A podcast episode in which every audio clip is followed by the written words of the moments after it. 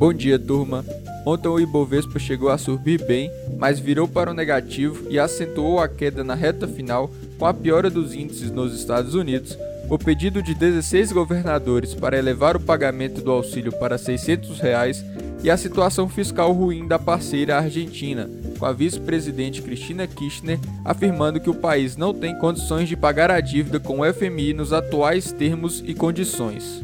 Nos Estados Unidos, o presidente do Fed, Jerome Powell, e a secretária do Tesouro, Janet Yellen, voltaram a ser sabatinados no Congresso, dessa vez pelos senadores, e reforçaram que, graças aos estímulos, os Estados Unidos terão um crescimento robusto em 2021.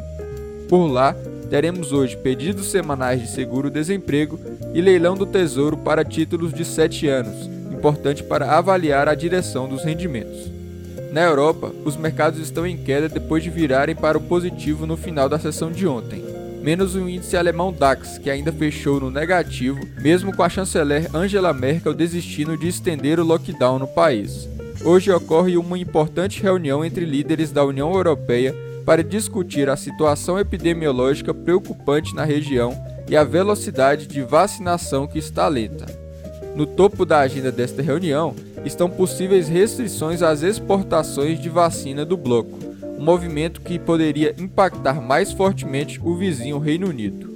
Na Ásia, os mercados fecharam mistos, com o Japão em alta, mas a China em leve queda com a possibilidade da SEC, a CVM dos Estados Unidos, poder remover algumas empresas estrangeiras da Bolsa de Valores americana por deixarem de cumprir os padrões de autoridade dos Estados Unidos por três anos consecutivos.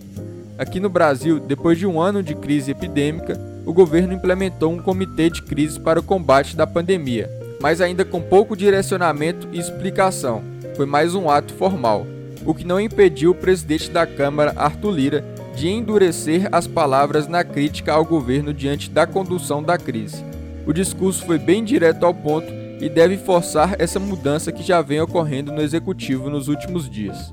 Nas votações do Congresso de hoje, será discutida a Lei Orçamentária Anual de 2021, que deveria ter sido votada no ano passado. Para hoje é isso, uma ótima quinta-feira a todos.